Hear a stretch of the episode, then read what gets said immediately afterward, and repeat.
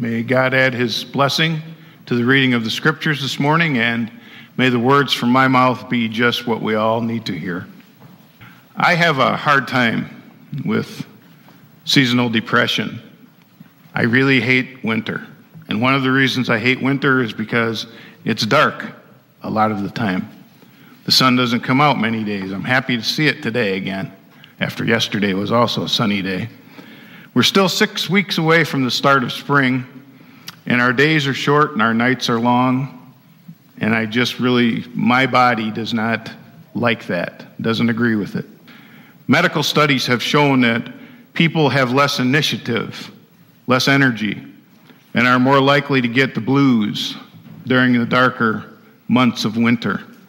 It seems that most of us don't do so awfully well without light. There's a small town called Rjukan in Norway that's located in a valley right between two mountains. And for six months of the year, sunlight does not hit this town. Well, the whole town is in the shadow of the mountains, except for there's one spot in the very center of downtown, the town square, that is covered with bright light. The sun gets through in that one little area. This is possible because a man named Martin Anderson convinced the people of Rjukan a long time ago to invest in three giant mirrors and to put them up on the peaks of the mountains.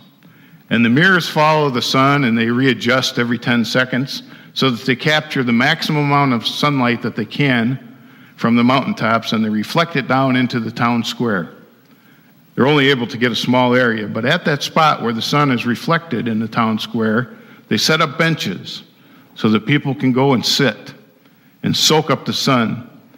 The local residents aren't the only ones who enjoy these sun mirrors. The mirrors have attracted tourists to their little town, too. We just don't function well without light, do we? And some of us worse than others a customer service agent for a utility company in Rochester, New York, talked about working during a horrible storm when thousands of customers were without power and utility crews were working 16 hours a day to repair the damage.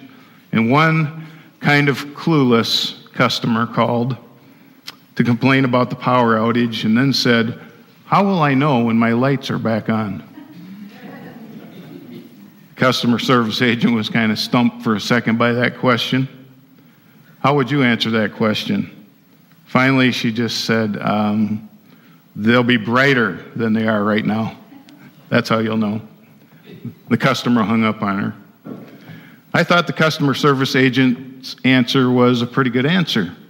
It'll be brighter when the lights come on. When you're in the dark and the lights come on, you'll know it. You'll know the difference. Even a little tiny sliver of light in a dark room is noticeable. That's what I think about when I read Matthew 5 14 through 16, when Jesus says, You are the light of the world. A town built on a hill can't be hidden. Neither do people light a lamp and put it under a bowl. Instead, they put it on its stand and it gives light to everyone. In the same way, let your light shine before other people, that they may see your good deeds and glorify your Father in heaven. To really understand this teaching, we need to understand what came before it in this passage. Jesus had just finished teaching his followers that in God's kingdom, the poor in spirit, the mourners, the meek, the pure of heart, the peacemakers are close to God, are blessed. And then in verses 10 through 12, Jesus said, Blessed are those who are persecuted because of righteousness. Blessed are you when people insult you and falsely say things against you because of me.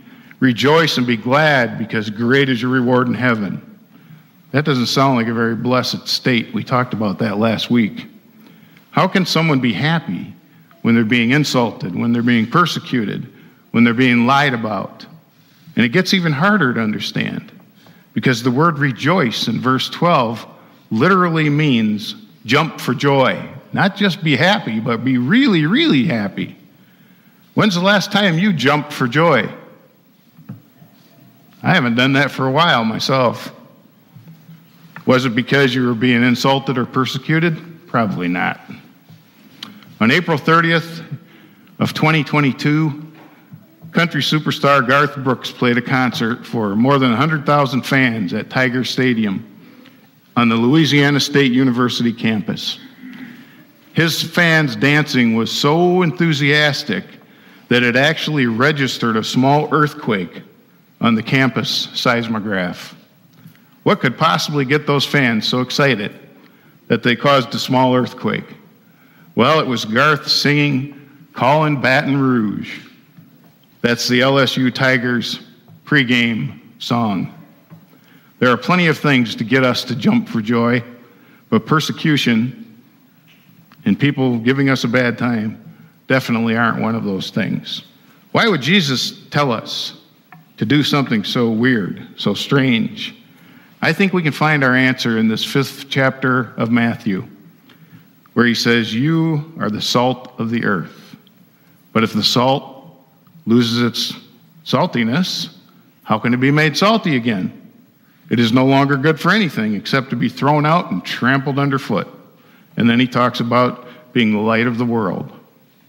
The first thing that Jesus is teaching us here is that we are the presence of Jesus in this world. When I typed those words, I had to stop for a minute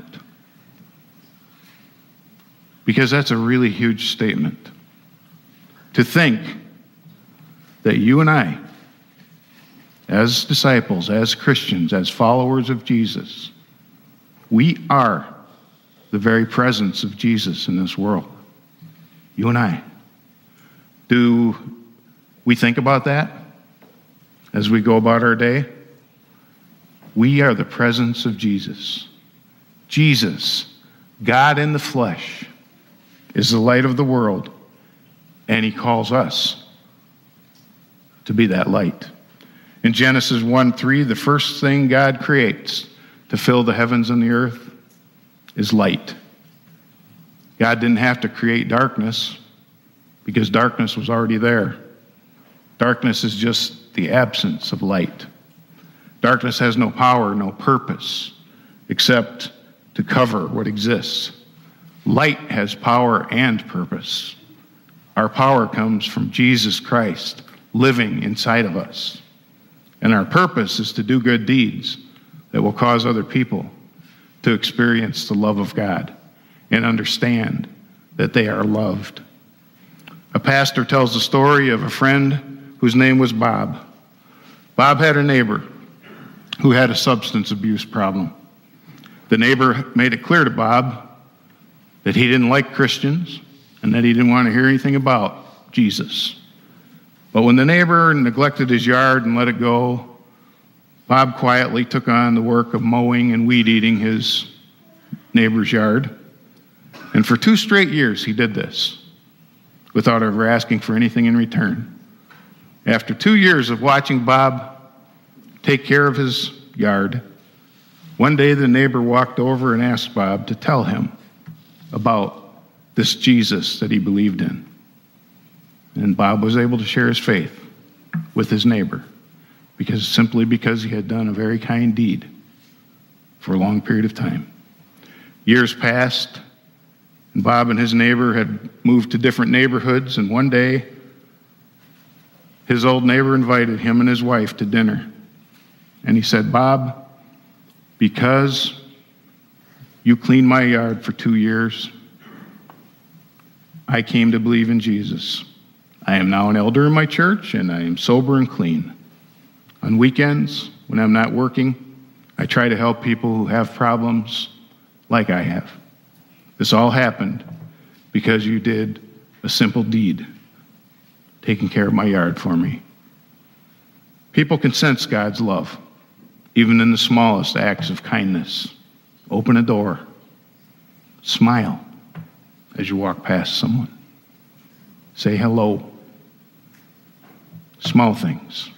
The second thing that Jesus teaches us here is that being Jesus' presence requires a conscious choice. In verse 15, he refers to those who light a lamp and then hide it under a bowl. Who does that?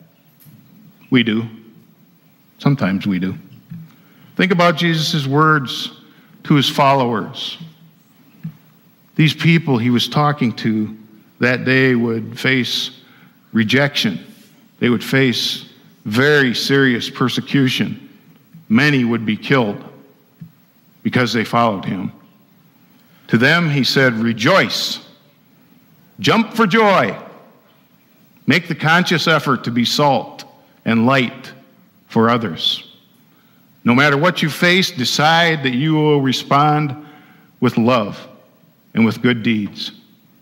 I was impressed by a news story that I read about a teenage girl who took a truly disappointing situation and turned it into an opportunity for good. An 18 year old girl named Avery Sanford's dad had decided to pay his final child support payment in the most spiteful way. He dumped 80,000 pennies on the front lawn of his ex wife's house. Can you imagine what a mess that must have been?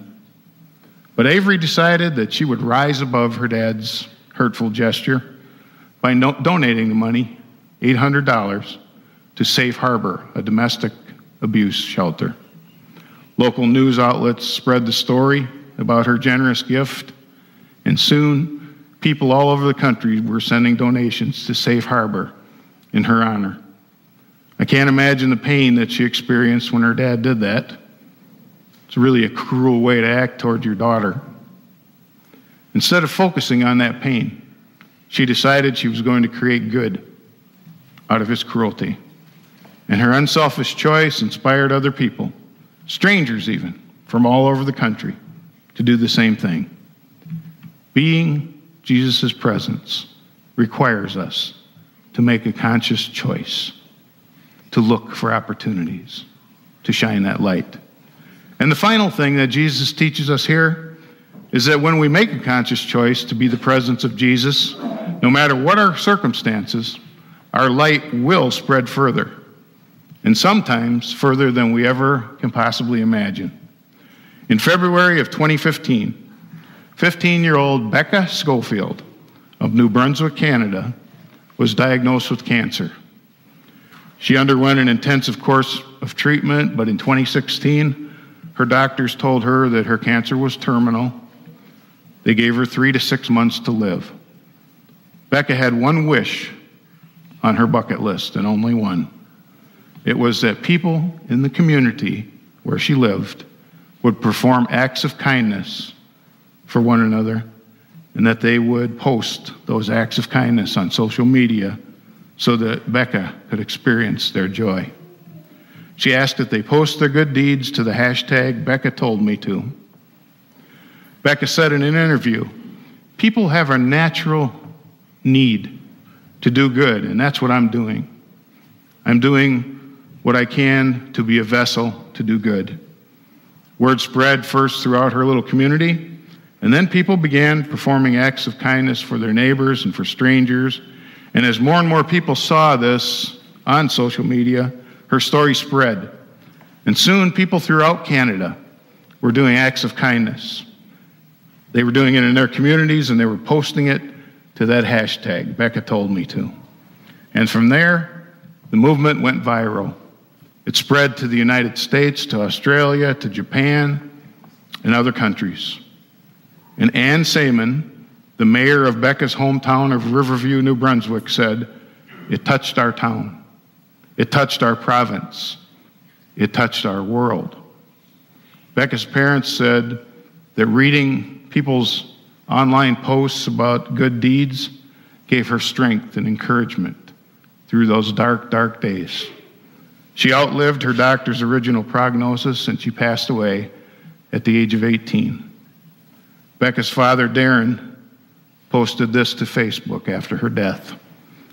You gave her hope that all the good and the bad of the past three years had a meaning, even at times when that was hard to see. We pray that Becca told me to will live on. Keep her dream alive and our beloved Becca will live forever. Remember, be kind. Jesus knew that he wouldn't be with his followers for long. And so he's telling them in this passage keep my dream alive. I'm the light of the world. Now it's your turn. It's your turn to be the light. Take my presence with you wherever you go.